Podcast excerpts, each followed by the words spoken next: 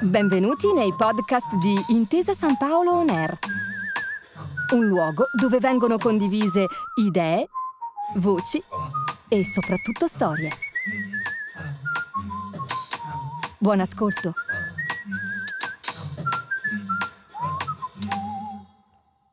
Il pane che è pane della violenza,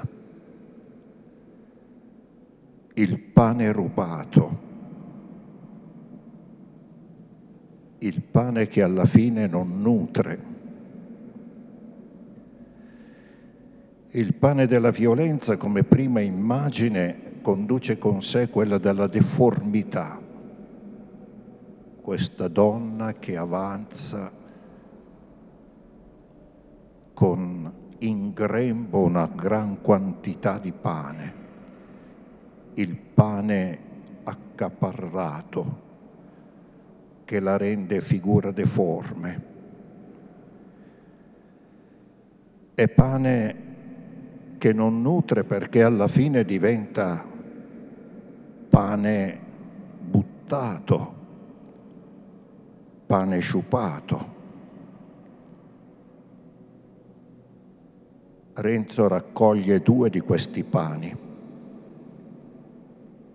li porta con sé, li presenterà come il pane della provvidenza. E questa affermazione susciterà l'ilarità degli ascoltatori è uno dei tanti modi in cui Manzoni ci presenta tutta l'ambiguità di questo termine e di tanti altri termini cristiani. Non si può parlare in maniera univoca di provvidenza se non ci si fa provvidenza. E sono i capitoli anche della psicologia popolare. La psicologia popolare trascinata dalla violenza che finisce col dividersi decisamente in due categorie. La categoria di coloro che cercano pane e giustizia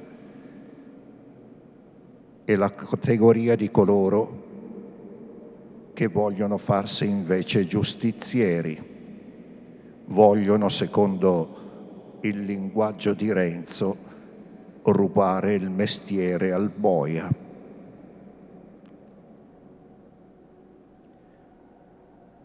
La folla è assenza di razionalità, pretende di avere pane distruggendo tutto ciò che può donarlo e mantenerlo. Ma assenza di razionalità è anche la politica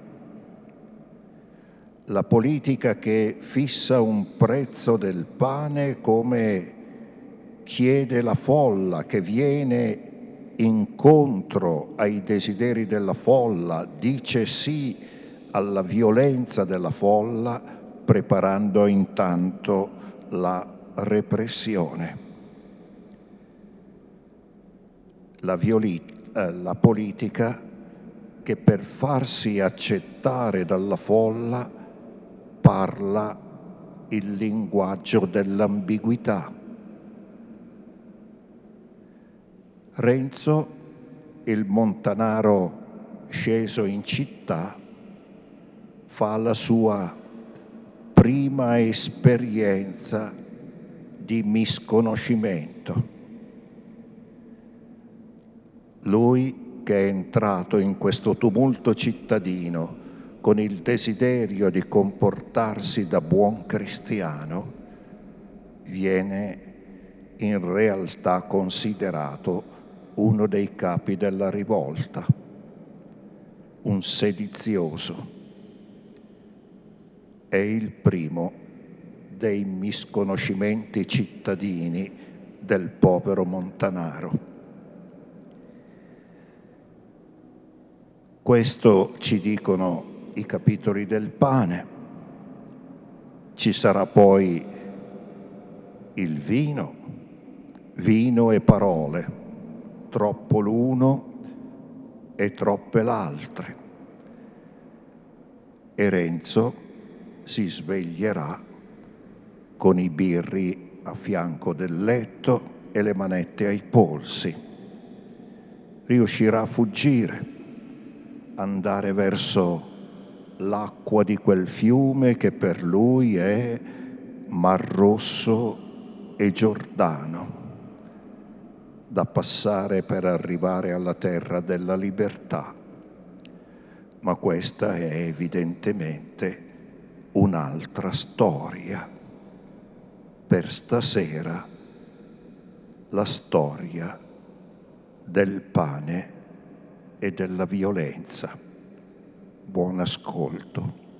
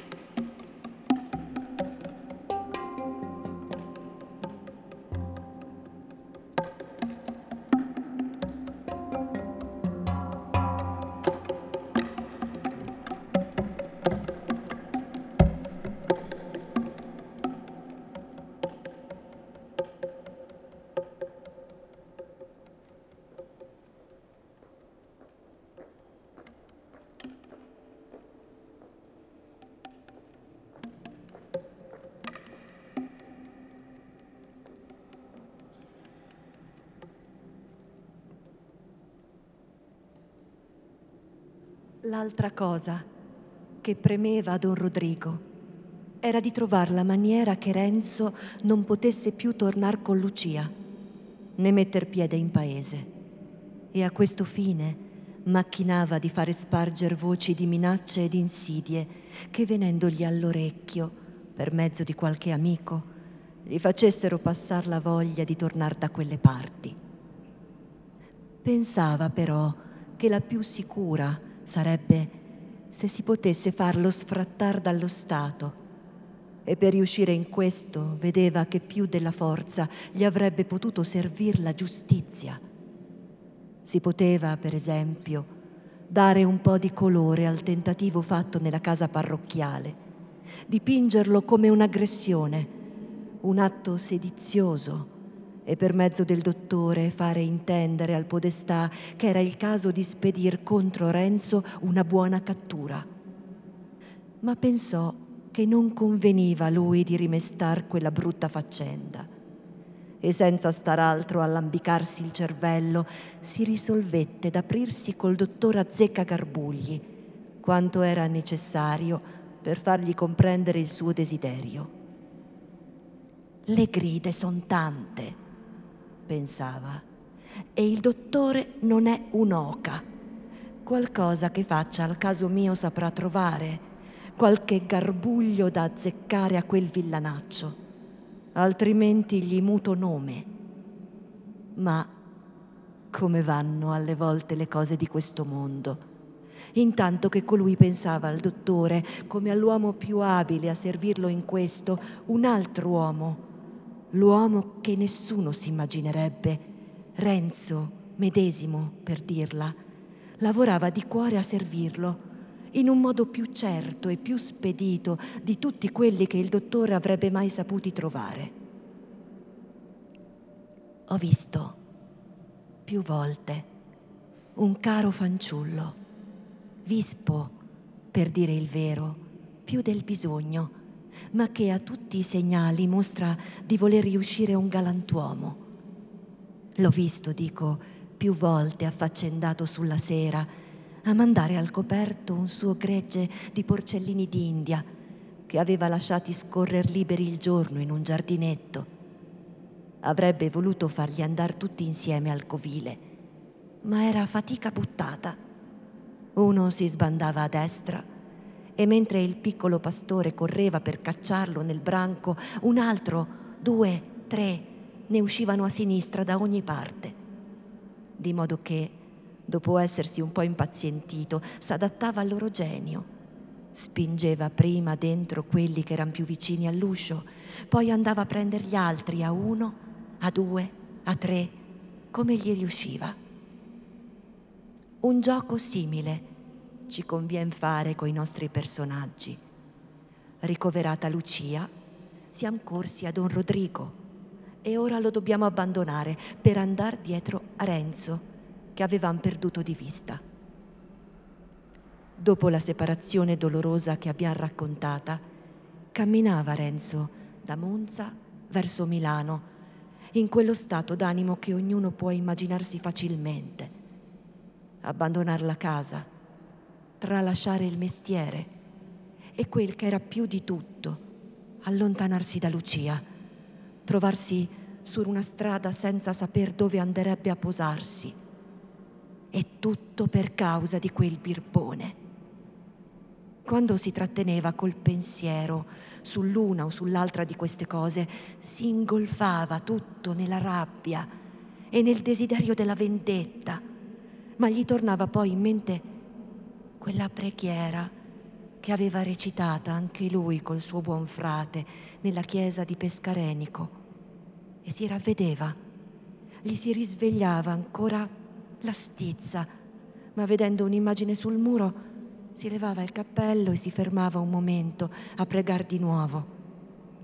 Tanto che in quel viaggio ebbe ammazzato in cuor suo Don Rodrigo e risuscitatolo almeno venti volte.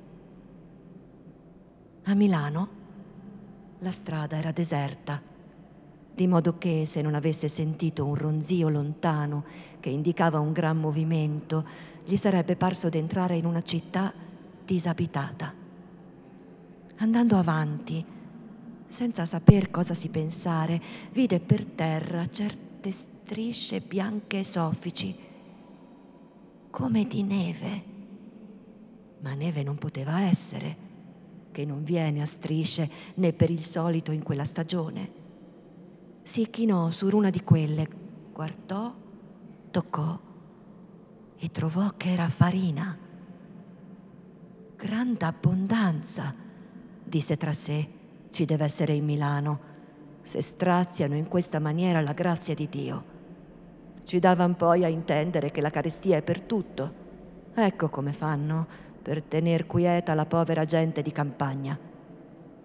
Ma dopo pochi altri passi, arrivato a fianco della colonna, vide a piedi quella qualcosa di più strano.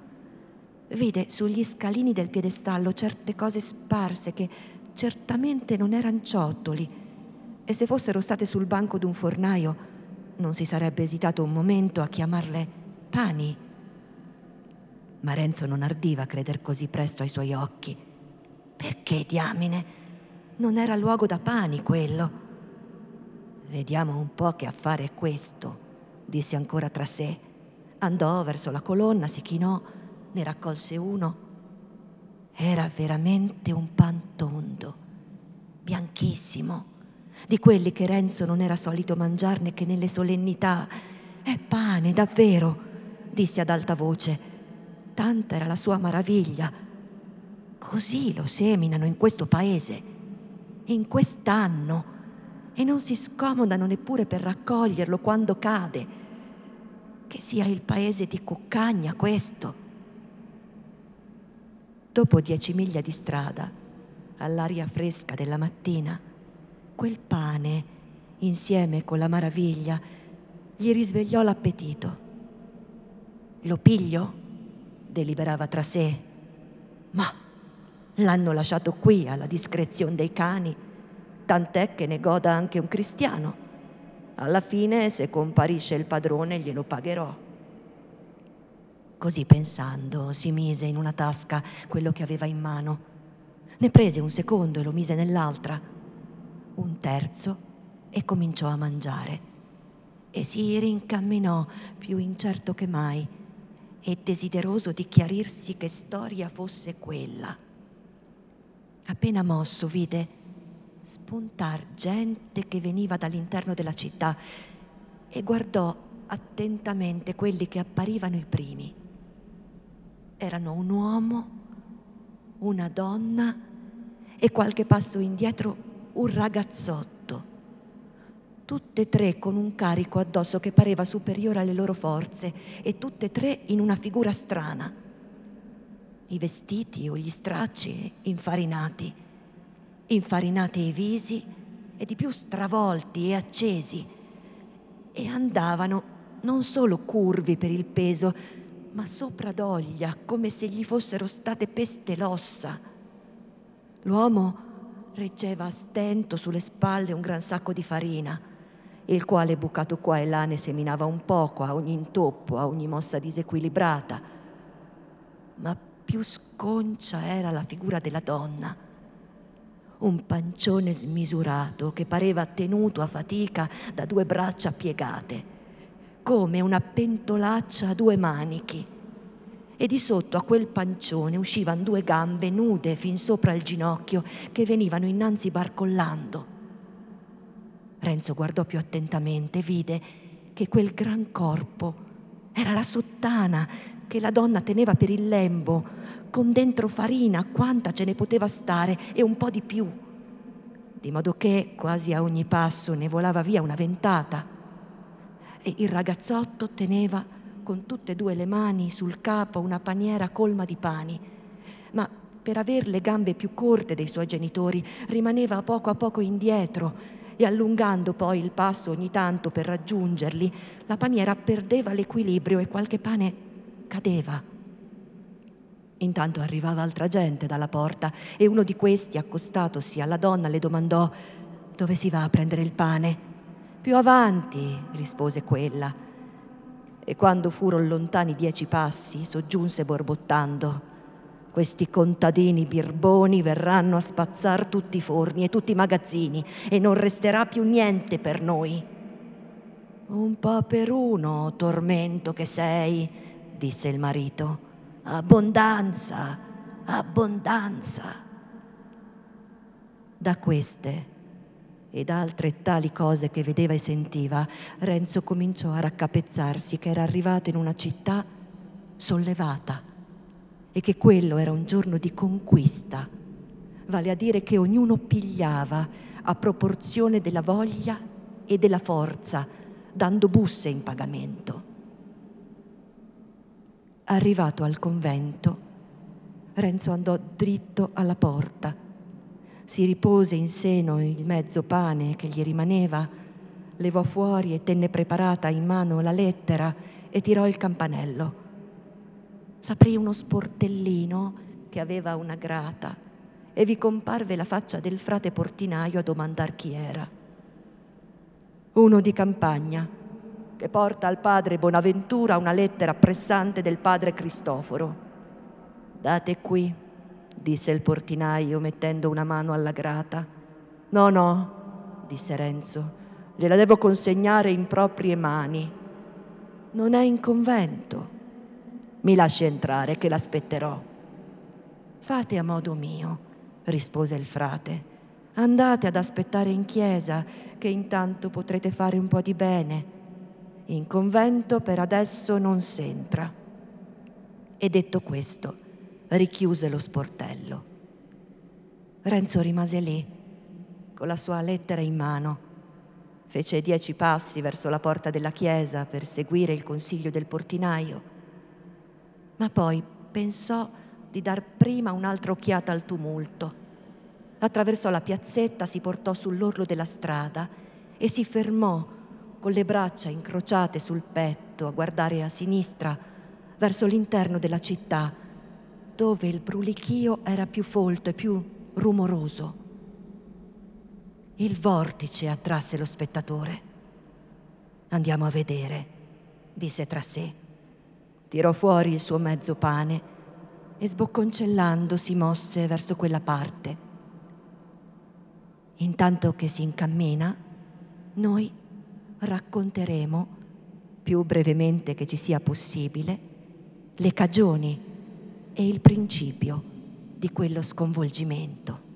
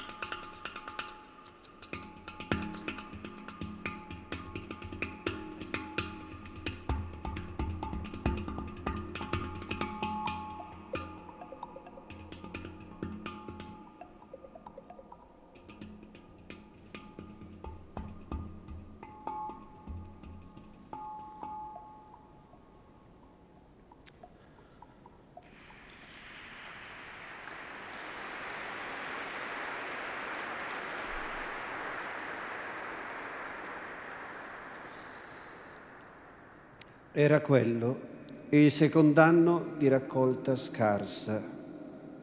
Nell'antecedente le provvisioni rimaste degli anni addietro avevano supplito, fino a un certo segno, al difetto e la popolazione era giunta non satolla né affamata, ma certo affatto sprovveduta alle messe del 1628 nel quale siamo con la nostra storia. Ora, questa messe tanto desiderata riuscì ancora più misera della precedente, in parte per maggior contrarietà delle stagioni, e questo non solo nel milanese, in parte per colpa degli uomini.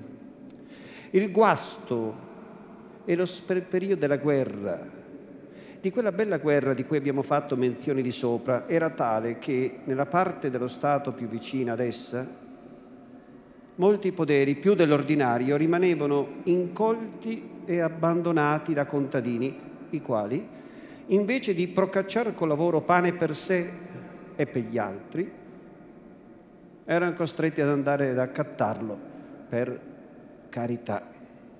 La penuria di grano si fece subito sentire con la penuria quel suo doloroso ma salutevole come inevitabile effetto, il rincaro.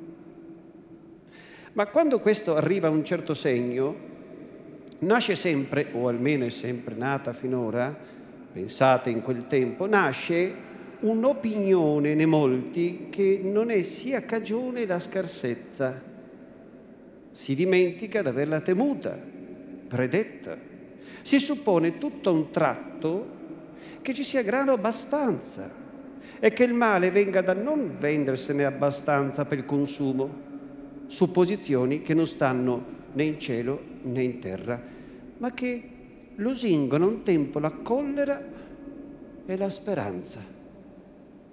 Incitatori di grano, reali o immaginari, i possessori di terre che non lo vendevano tutto in un giorno, i fornai che ne compravano tutti coloro, insomma, che ne avessero o poco o assai, o che avessero il nome d'averne, a questi si dava la colpa della penuria e del rincaro. Questi erano il bersaglio del lamento universale, l'abominio della moltitudine male e ben vestita.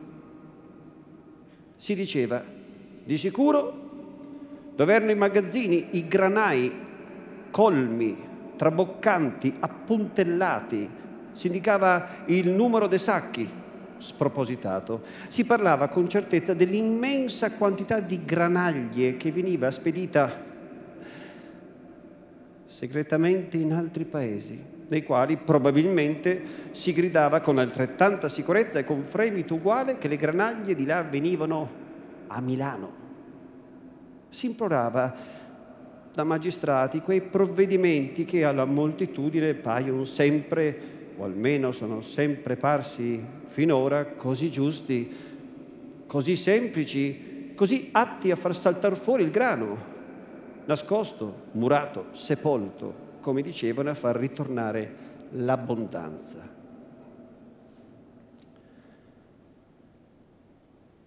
La sera avanti, questo giorno in cui Renzo arrivò in Milano, le strade e le piazze brulicavano d'uomini che, trasportati da una rabbia comune e predominati da un pensiero comune, conoscenti o estranei, si riunivano in crocchi, senza essersi dati l'intesa, quasi senza avvedersene, come gocciole sparse sullo stesso pendio.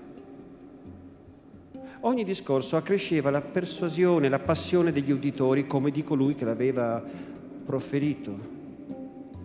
Non mancava altro che un'occasione, una spinta, un avviamento qualunque per ridurre le parole a fatti. E non tardò molto. Uscivano sul far del giorno dalle botteghe di fornai i garzoni che con una gerla carica di pane andavano a portarle alle solite case. Il primo comparire di uno di quei malcapitati ragazzi dove era un crocchio di gente fu come il cadere di un sattarello acceso in una polveriera. Ecco, se c'è il pane.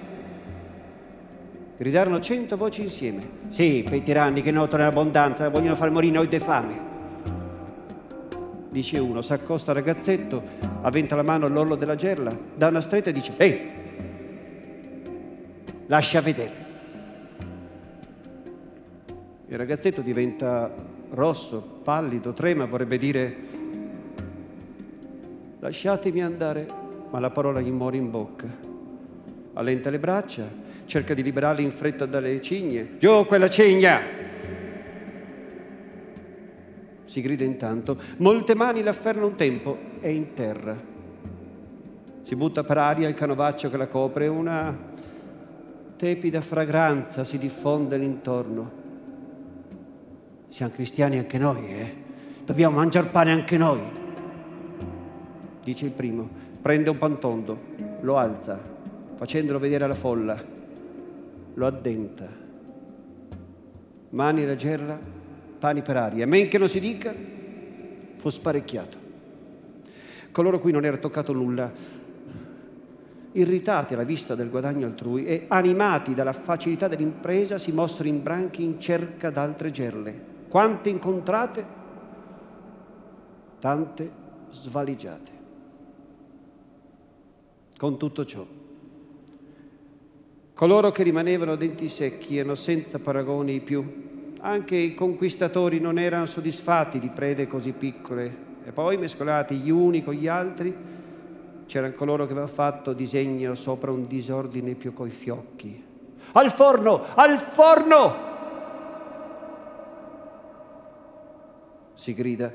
Nella strada chiamata la Corsia di Servi c'era e c'è tuttora un forno che conserva lo stesso nome, nome che in toscano viene a dire il forno delle grucce e in milanese è un composto di parole così eteroclite, così bisbetiche, così salvatiche che l'alfabeto della lingua non ha i segni per indicarne il suono.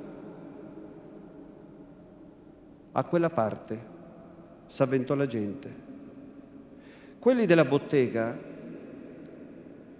stavano interrogando il garzone, tornato scarico, il quale tutto sbigottito, abbaruffato, riferiva balbettando la sua trista avventura quando si sente un, un calpestio, un urlio insieme, cresce e si avvicina, compariscono i forieri della masnada.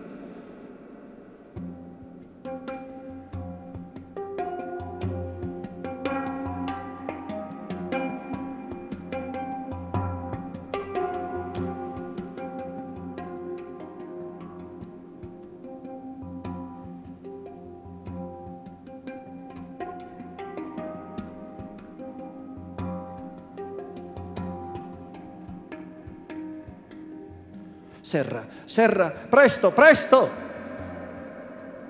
Uno corre a chiedere aiuto a un capitano di giustizia, gli altri chiudono in fretta la bottega, appuntellano i battenti. La gente comincia a follarsi di fuori, a gridare pane, pane, aprite, aprite. Pochi momenti dopo arriva il capitano di giustizia con una scorta dalla Barghieri.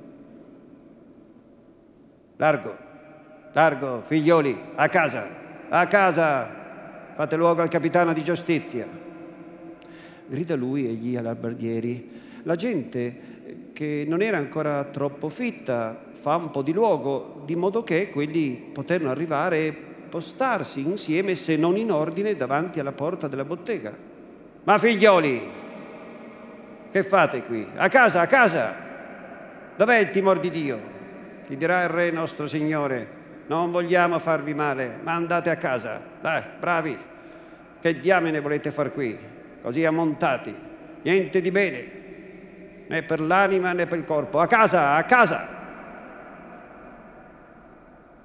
Ma quelli che vedeva la faccia del dicitore e sentiva le sue parole, quando anche avessero voluto ubbidire, dite un po' in che maniera avrebbero potuto, spinti come erano e incalzati da quelli di dietro, spinti anch'essi da altri, come flutti da flutti, via via fino all'estremità della folla che andava sempre crescendo. Al capitano cominciava a mancargli respiro. Fateli dare addietro che io possa riprendere fiato, ma non fate male a nessuno Vediamo di entrare in bottega. Fateli stare indietro.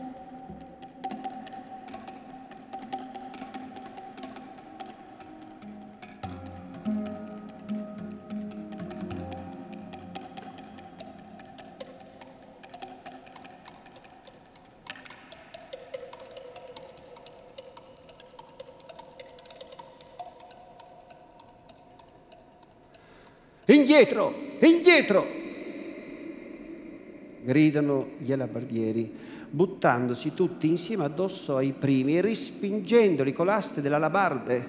Quelli urlano, si tirano indietro come possono, danno con la schiena nei petti, con gomiti nelle pance, con calcagni sulla punta dei piedi, a quelli che sono dietro loro. Si fa un pigio, una calca che quelli che si trovavano in mezzo avrebbero pagato qualcosa da essere altrove. Intanto un po' di voto si è fatto davanti alla porta, il capitano picchia, ripicchia, urla che gli aprono. Quelli di dentro vedono dalle finestre, scendono di corsa, aprono. Il capitano entra, chiama gli alabardieri, si ficcano dentro anch'essi l'uno dopo l'altro, gli ultimi rattenendo la folla con l'alabarde.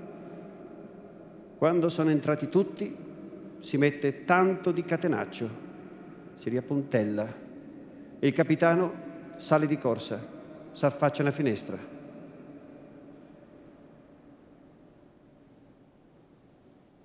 Che formicolaio. Figlioli! grida e molti si voltano in su. Figlioli, andate a casa. Perdono generale a chi torna subito a casa. Pane, pane, aprite, aprite. Erano le parole più distinte nell'urlio orrendo che la folla mandava in risposta. Giudizio, figlioli, Badate bene, siete ancora a tempo. Via, andate, tornate a casa. Pane ne avrete, ma non è questa la maniera. Eh? Che fate laggiù? E quella porta? Vedo, vedo giudizio. Badate bene, è un delitto grosso. Or ora vengo io. Smettete con quei ferri. Giù con le mani, vergogna! Voi altri milanesi che per la bontà siete nominati in tutto il mondo, sentite, sentite, siete sempre stati buoni. Fi- ah, canaglia! Questa rapida mutazione di stile fu cagionata da una pietra che uscita dalle mani di uno di quei buoni figlioli, venne a battere nella fronte del capitano sulla protuberanza sinistra della profondità metafisica. Ah, canaglia, canaglia. Continuava a gridare, chiudendo presto, presto la finestra e ritirandosi. Ma quantunque avesse gridato, quanto ne aveva in canna, le sue parole, buone e cattive, s'erano tutte dileguate e disfatte a mezz'aria, nella tempesta delle grida che venivano di giù. Quello poi che diceva di vedere era un gran lavorare di pietre, di ferri, i primi che coloro avevano potuto procacciarsi per la strada, che si facevano alla porta per sfondarla e alle finestre per svellere l'inferriate e già l'opera era molto avanzata. Intanto, padroni e garzoni della bottega, che erano le finestre dei piani di sopra, con una munizione di pietre avranno probabilmente disselciato un cortile. Urlavano e facevano versacci a quelli di giù perché smettessero e facevano vedere le pietre e accennavano di volerle buttare visto che era tempo perso, cominciarono a buttarle davvero. Neppur una ne cadeva in fallo, giacché la calca era tale che un granello di miglio, come si suol dire, non sarebbe andato in terra. Birboni, furfantori, questo è il pane che date alla povera gente? Eh? Si urlava di giù. E più d'uno fu conciato male. Due ragazzi vi rimasero morti. E il furore accrebbe le forze della moltitudine. La porta fu sfondata, l'inferriate svelte e il torrente penetrò per tutti i varchi. Quelli di dentro vedendo la mala parata, scapparono in soffitta. Il capitano, gli alabardieri, alcuni della casa stettero lì rannicchiati nei cantucci, altri uscendo per gli abbaini andavano su per i tetti. come i gatti. La vista della preda fece dimenticare ai vincitori il disegno di vendette sanguinose. Si slanciano ai cassoni, il pane è messo a ruba. Qualcheduno invece corre al banco, butta giù la serratura, agguanta le ciotole, piglia manate in tasca ed esce carico di quattrini per tornare poi a rubar pane, se ne rimarrà. La folla si sparge nei magazzini, mettono mano ai sacchi, li strascicano, li rovesciano. Chi se ne caccia uno tra le gambe gli scioglie la bocca. E per ridurlo a un carico da potersi portare butta via una parte della farina che, gridando aspetta, aspetta, chi si china a parare il grembiule, un fazzoletto, il cappello per ricevere quella grazia di Dio, uno corre prende un pezzo di pasta che s'allunga, gli scappa da ogni parte, un altro che ha conquistato un burattello lo porta in aria. Chi va, chi viene, uomini, donne, fanciulli, spinte, rispinte, urli.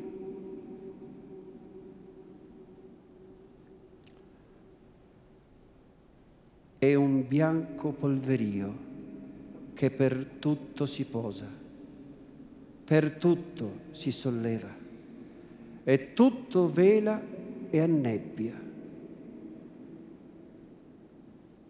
Di fuori, una calca composta di due processioni opposte che si rompono e si intralciano a vicenda, di chi esce con la preda e di chi vuole entrare a farne.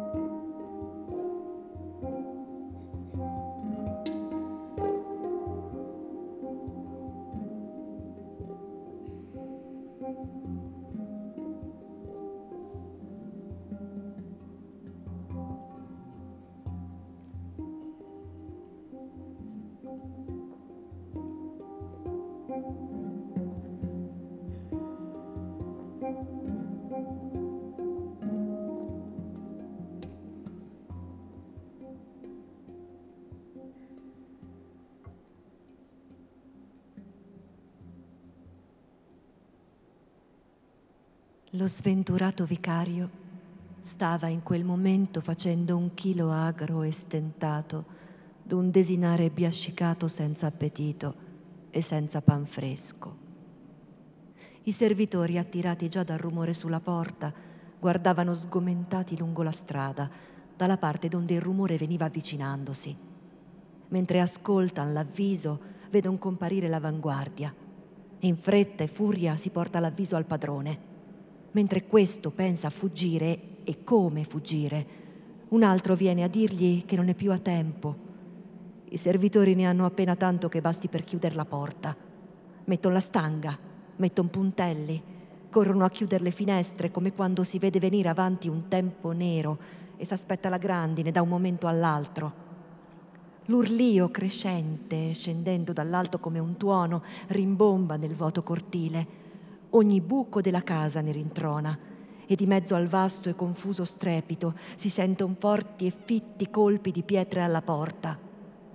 Il vicario, il tiranno, l'affamatore, lo vogliamo vivo o morto? Il meschino girava di stanza in stanza, pallido, senza fiato, battendo palma a palma, raccomandandosi a Dio e ai suoi servitori che tenessero fermo, che trovassero la maniera di farlo scappare. Ma come? E di dove? Salì in soffitta. Da un pertugio guardò ansiosamente nella strada e la vide piena, zeppa di furibondi. Sentì le voci che chiedevano della sua morte e più smarrito che mai si ritirò e andò a cercare il più sicuro e riposto nascondiglio. Renzo, questa volta, si trovava nel forte tumulto, non già portatovi dalla piena, ma cacciatovisi deliberatamente. A quella prima proposta di sangue aveva sentito il suo rimescolarsi tutto e in quanto al saccheggio non avrebbe saputo dire se fosse bene o male in quel caso, ma l'idea dell'omicidio gli cagionò un orrore pretto e immediato. E quantunque, per quella funesta docilità degli animi appassionati all'affermare appassionato di molti, fosse persuasissimo che il vicario era la cagion principale della fame, il nemico dei poveri, pure avendo al primo muoversi della turba sentita a caso qualche parola che indicava la volontà di fare ogni sforzo per salvarlo, s'era subito proposto d'aiutare anche lui in un'opera tale. E con questa intenzione s'era cacciato quasi fino a quella porta che veniva travagliata in cento modi. Spiccava tra i rivoltosi ed era lui stesso spettacolo, un vecchio malvissuto che spalancando due occhi affossati e infocati, contraendo le grinze a un sogghigno di compiacenza diabolica, con le mani alzate sopra una canizie vituperosa, agitava in aria un martello, una corda, quattro gran chiodi con che diceva di volere attaccare il vicario a un battente della sua porta, ammazzato che fosse. Oibò, vergogna! scappò fuori Renzo, inorridito a quelle parole, alla vista di tant'altri visi che davan segno d'approvarle e incoraggiato dal vederne degli altri sui quali, benché muti, traspariva lo stesso orrore del quale era compreso lui. Vergogna! Voglia noi rubare il mestiere al boia, assassinare un cristiano come volete che Dio ci dia del pane se facciamo di queste atrocità? Ci manderà dei fulmini e non del pane. Ah cane, ah traditor della patria, gridò voltandosi a Renzo con un viso da indemoniato, un di coloro che avevano potuto sentire tra il frastuono quelle sante parole. Aspetta, aspetta, è un servitore del vicario travestito da contadino, è una spia, dalli, dalli. Cento voci si spargono all'intorno. Cos'è? Dov'è? Chi è? Un servitore del vicario? Una spia? Il vicario travestito da contadino che scappa? Dov'è? Dov'è? Dalli, dalli! Renzo ammutolisce. Diventa piccino piccino, vorrebbe sparire. Alcuni suoi vicini lo prendono in mezzo e con alte, diverse grida cercano di confondere quelle voci nemiche e omicide tutto a un tratto. Un movimento straordinario cominciato a un'estremità si propaga per la folla. Una voce si sparge, viene avanti di bocca in bocca. Ferrer! Ferrer! Una maraviglia, una gioia, una rabbia, un'inclinazione, una ripugnanza scoppiano per tutto dove arriva quel nome. Chi lo grida, chi vuol soffocarlo, chi afferma, chi nega, chi benedice, chi bestemmia. È qui Ferrer, non è vero, non è vero. Sì, sì, viva Ferrer, quello che ha messo il pane a buon mercato. No, no, è qui, è qui in carrozza. Cosa importa? Che c'entra lui? Non vogliamo nessuno. Ferrer, viva Ferrer, l'amico della povera gente. Viene per condurre in prigione il vicario. No, no, vogliamo far giustizia noi. Indietro, indietro. Sì, sì, Ferrer, venga Ferrer, in prigione il vicario. E tutti alzandosi in punta di piedi, si voltano a guardare da quella parte donde s'annunziava l'inaspettato arrivo.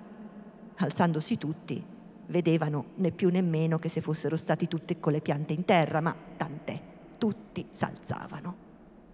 Infatti, all'estremità della folla, dalla parte opposta a quella dove stavano i soldati, era arrivato in carrozza Antonio Ferrer, il gran cancelliere, il quale, rimordendogli probabilmente la coscienza d'essere coi suoi spropositi e con la sua ostinazione stato causa, o almeno occasione di quella sommossa, veniva ora a cercare d'acquietarla ed impedirne almeno il più terribile e irreparabile effetto.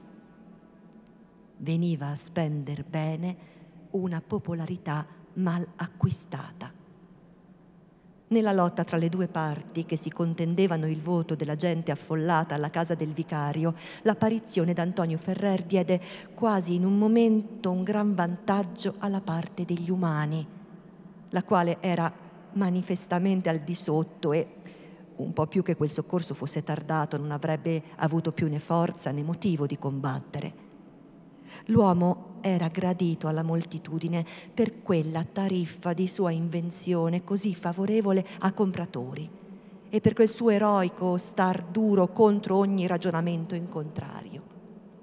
I partigiani della pace, ripreso fiato, secondavano Ferreri in cento maniere, quelli che si trovavano vicini a lui, eccitando e rieccitando con loro il pubblico applauso e cercando insieme di far ritirare la gente per aprire il passo alla carrozza gli altri applaudendo, ripetendo e facendo passare le sue parole o quelle che a loro parevano le migliori che potesse dire, dando sulla voce ai furiosi ostinati e rivolgendo contro di loro la nuova passione della mobile adunanza.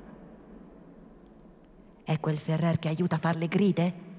domandò a un nuovo vicino il nostro Renzo si rammentò del Vidit Ferrer che il dottore gli aveva gridato all'orecchio, facendoglielo vedere in fondo di quella tale. Già il gran cancelliere, gli fu risposto. È un galantuomo, non è vero? E come se è un galantuomo?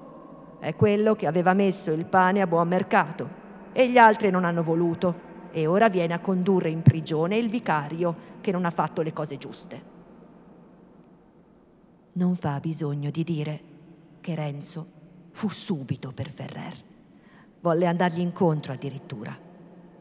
La cosa non era facile, ma con certe sue spinte gomitate da alpigiano riuscì a farsi largo e a arrivare in prima fila proprio di fianco alla carrozza. Era questa già un po' inoltrata nella folla e in quel momento stava ferma per uno di quegli incagli inevitabili e frequenti in un'andata di quella sorte. Il vecchio Ferrer presentava ora all'uno, ora all'altro sportello un viso tutto umile, tutto ridente, tutto amoroso, un viso che aveva tenuto sempre in serbo per quando si trovasse alla presenza di Don Filippo IV, ma fu costretto a spenderlo anche in questa occasione. Viva Ferrer! Non abbia paura, lei è un galantuomo. Pane, pane. Sì, pane, pane, rispondeva Ferrer. Abbondanza, lo prometto io. E metteva la mano al petto. Un po' di luogo, aggiungeva subito. Vengo per condurlo in prigione, per dargli il giusto castigo che si merita. E soggiungeva sottovoce: Si è scolpabile. Chinandosi poi innanzi verso il cocchiere, gli diceva in fretta Adelante, Pedro, si puedes. Il cocchiere sorrideva anche lui alla moltitudine con una grazia affettuosa, come se fosse stato un gran personaggio, e con un garbo ineffabile dimenava adagio adagio la frusta a destra e a sinistra per chiedere agli incomodi vicini che si ristringessero e si ritirassero un poco di grazia, diceva anche lui, signori miei, un po' di luogo, un pochino, appena appena da poter passare. Renzo, dopo essere stato qualche momento a vagheggiare quella decorosa vecchiezza, conturbata un po' dall'angustia, aggravata dalla fatica, ma animata dalla sollecitudine, abbellita per dir così dalla speranza di togliere un uomo alle angosce mortali, Renzo, dico, mise da parte ogni pensiero d'andarsene e si risolvette d'aiutare Ferrer e di non abbandonarlo finché non fosse ottenuto l'intento. Detto fatto, si mise con gli altri a far far largo e non era certo dei meno attivi. Il largo si fece, Venite pure avanti, diceva più d'uno al cocchiere, ritirandosi o andando a fargli un po' di strada più innanzi. Adelante, presto, con Uisio, gli disse anche il padrone, e la carrozza si mosse. Ferrer, in mezzo ai saluti che scialacquava il pubblico in massa, ne faceva certi particolari di ringraziamento con un sorriso di intelligenza a quelli che vedeva adoprarsi per lui e di questi sorrisi ne toccò più d'uno a Renzo, il quale per verità se li meritava e serviva in quel giorno il gran cancelliere meglio che non avrebbe potuto fare il più bravo dei suoi segretari. Al giovane Montanaro, invaghito di quella buona grazia, pareva quasi d'aver fatto amicizia con Antonio Ferrer. La carrozza, una volta incamminata, seguitò poi più o meno adagio e non senza qualche altra fermatina. Gli altri che, come abbiamo detto, erano già lì con le medesime buone intenzioni, avevano intanto lavorato a fare e a rifare un po' di piazza. Prega, esorta, minaccia, piglia, ripiglia, incalza di qua e di là, con quel raddoppiare di voglia e con quel rinnovamento di forze che viene dal veder vicino il fine desiderato, gli era finalmente riuscito di dividere la calca in due e poi di spingere indietro le due calche, tanto che tra la porta e la carrozza che vi si fermò davanti v'era un piccolo spazio vuoto. Ferrer mise un gran respiro quando vide quella piazzetta libera e la porta ancora chiusa. Chiusa qui vuol dire non aperta. Del resto i gangheri erano quasi sconficcati fuori dai pilastri, i battenti scheggiati, ammaccati, sforzati e scombaciati nel mezzo, lasciavano veder fuori da un largo spiraglio un pezzo di catenaccio storto, allentato e quasi divelto, che, se vogliamo dir così, li teneva insieme. Un galantuomo s'era affacciato a quel fesso, a gridar caprissero. Un altro spalancò in fretta lo sportello della carrozza. Il vecchio mise fuori la testa, s'alzò e afferrando con la destra il braccio di quel galantuomo uscì e scese sul predellino. La folla, da una parte e dall'altra, stava tutta in punta di piedi per vedere. Mille visi, mille barbe in aria. La curiosità e l'attenzione generale creò un momento di generale silenzio. Ferrer, fermatosi quel momento sul predellino, diede un'occhiata in giro, salutò con un inchino la moltitudine come da un pulpito e messa la mano sinistra al petto gridò Pane! E giustizia. E Franco, di dritto, togato, scese in terra tra le acclamazioni che andavano alle stelle. Intanto quelli di dentro avevano aperto, ossia avevano finito d'aprire, tirando via il catenaccio insieme con gli anelli già mezzi sconficcati e allargando lo spiraglio appena quanto bastava per far entrare il desideratissimo ospite. Presto, presto, ripeteva Ferrer, dov'è questo benedetto uomo? Il vicario scendeva le scale, mezzo strascicato, mezzo portato da altri suoi servitori bianco, come un panno lavato. Quando vide il suo aiuto mise un gran respiro, gli tornò il polso, gli scorse un po' di vita nelle gambe, un po' di colore sulle gote e corse come poté verso Ferrer dicendo sono nelle mani di Dio e di vostra eccellenza, ma come uscir di qui? Per tutto c'è gente che mi vuol morto. Venga usted conmigo e si faccia coraggio, qui fuori c'è la mia carrozza, presto, presto. Lo prese per la mano e lo condusse verso la porta, facendogli coraggio tuttavia, ma diceva intanto tra sé, a chi sta il busilis, Dios nos valga. La porta s'apre Ferrer esce il primo, l'altro dietro, rannicchiato, attaccato, incollato alla toga salvatrice come un bambino alla sottana della mamma. Quelli che avevano mantenuta la piazza vuota fanno ora con un alzar di mani, di cappelli, come una rete, una nuvola, per sottrarre alla vista pericolosa della moltitudine il vicario, il quale entra il primo nella carrozza e vi si rimpiatta in un angolo. Ferrer sale dopo, lo sportello vien chiuso. La moltitudine vide inconfuso, riseppe e indovinò quel che era accaduto. e mandò un urlo d'applausi e di imprecazioni. La parte della strada che rimaneva da farsi poteva parer la più difficile e la più pericolosa, ma il voto pubblico era abbastanza spiegato per lasciare andare in prigione il vicario. E nel tempo della fermata molti di quelli che avevano agevolato l'arrivo di Ferrer s'erano tanto ingegnati a preparare e a mantenere come una corsia nel mezzo della folla che la carrozza poté, questa seconda volta, andare un po' più lesta e di seguito. Ferrer, appena seduto, s'era chinato per avvertire il vicario che stesse ben rincantucciato nel fondo e non si facesse vedere per l'amor del cielo. Ma l'avvertimento era superfluo. Lui, invece, bisognava che si facesse vedere per occupare e attirare a sé tutta l'attenzione del pubblico.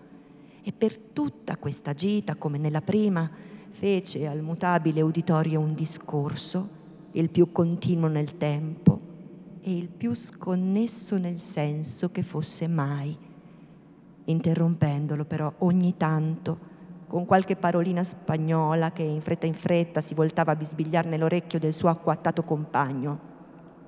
Sì, signori, pane e giustizia. In castello, in prigione, sotto la mia guardia. Grazie, grazie, grazie tante. No, no, non scapperà. Por ablandarlos. È troppo giusto, se esaminerà, si vedrà. Anch'io voglio bene a lor signori un gastigo severo. Esto lo dico per tu bien. Una meta giusta, una meta onesta e gastigo agli affamatori si tiri da parte di grazia. Sì, sì, io sono un galantuomo, amico del popolo, sarà gastigato, è vero. È un birbante, uno scellerato. Perdone, usted, la passerà male, la passerà male. Si è sculpabile. Sì, sì, sì, li faremo rigar dritto i fornai. Viva il re! E i buoni milanesi, suoi fedelissimi vassalli. Sta fresco, sta fresco. Animo. Estamos ya casi fuera.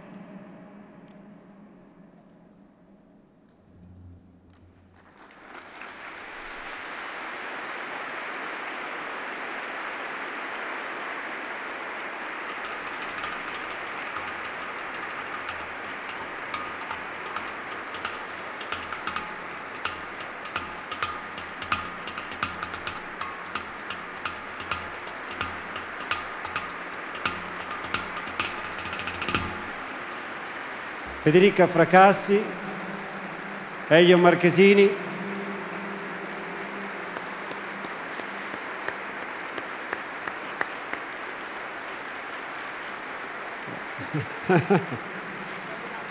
no, no. Massimiliano Finazzer Flor.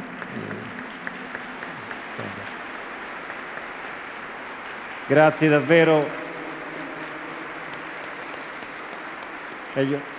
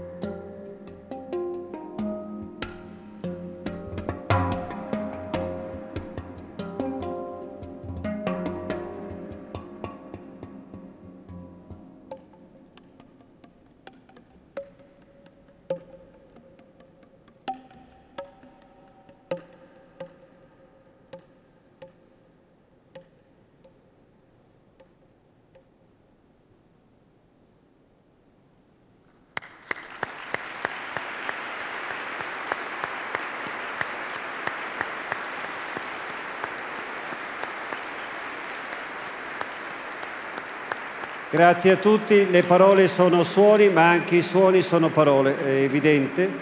Domani affrontiamo spazialmente dunque i promessi sposi e dovremo fare un viaggio alla, con la luce della luna, attraversare uno, una strada, un'osteria, un palazzo di giustizia, da quell'osteria tornare alla strada, come si è accennato in Vino Veritas, punti di domanda. Ebbene, domani affrontiamo questa domanda e questa interrogazione con i pensieri e le parole sempre di Manzoni, sempre qui. Grazie al pubblico presente, grazie al pubblico che ci segue, eh, a tutti voi e grazie ancora a Federica Fracassi e Elio Marchesini. Grazie e grazie a Monsignor Ballarini che ci ha introdotto. Grazie a tutti.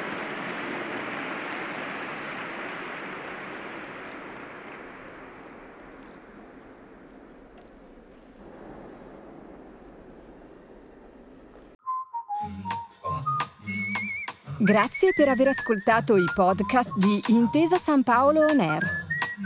Al prossimo episodio.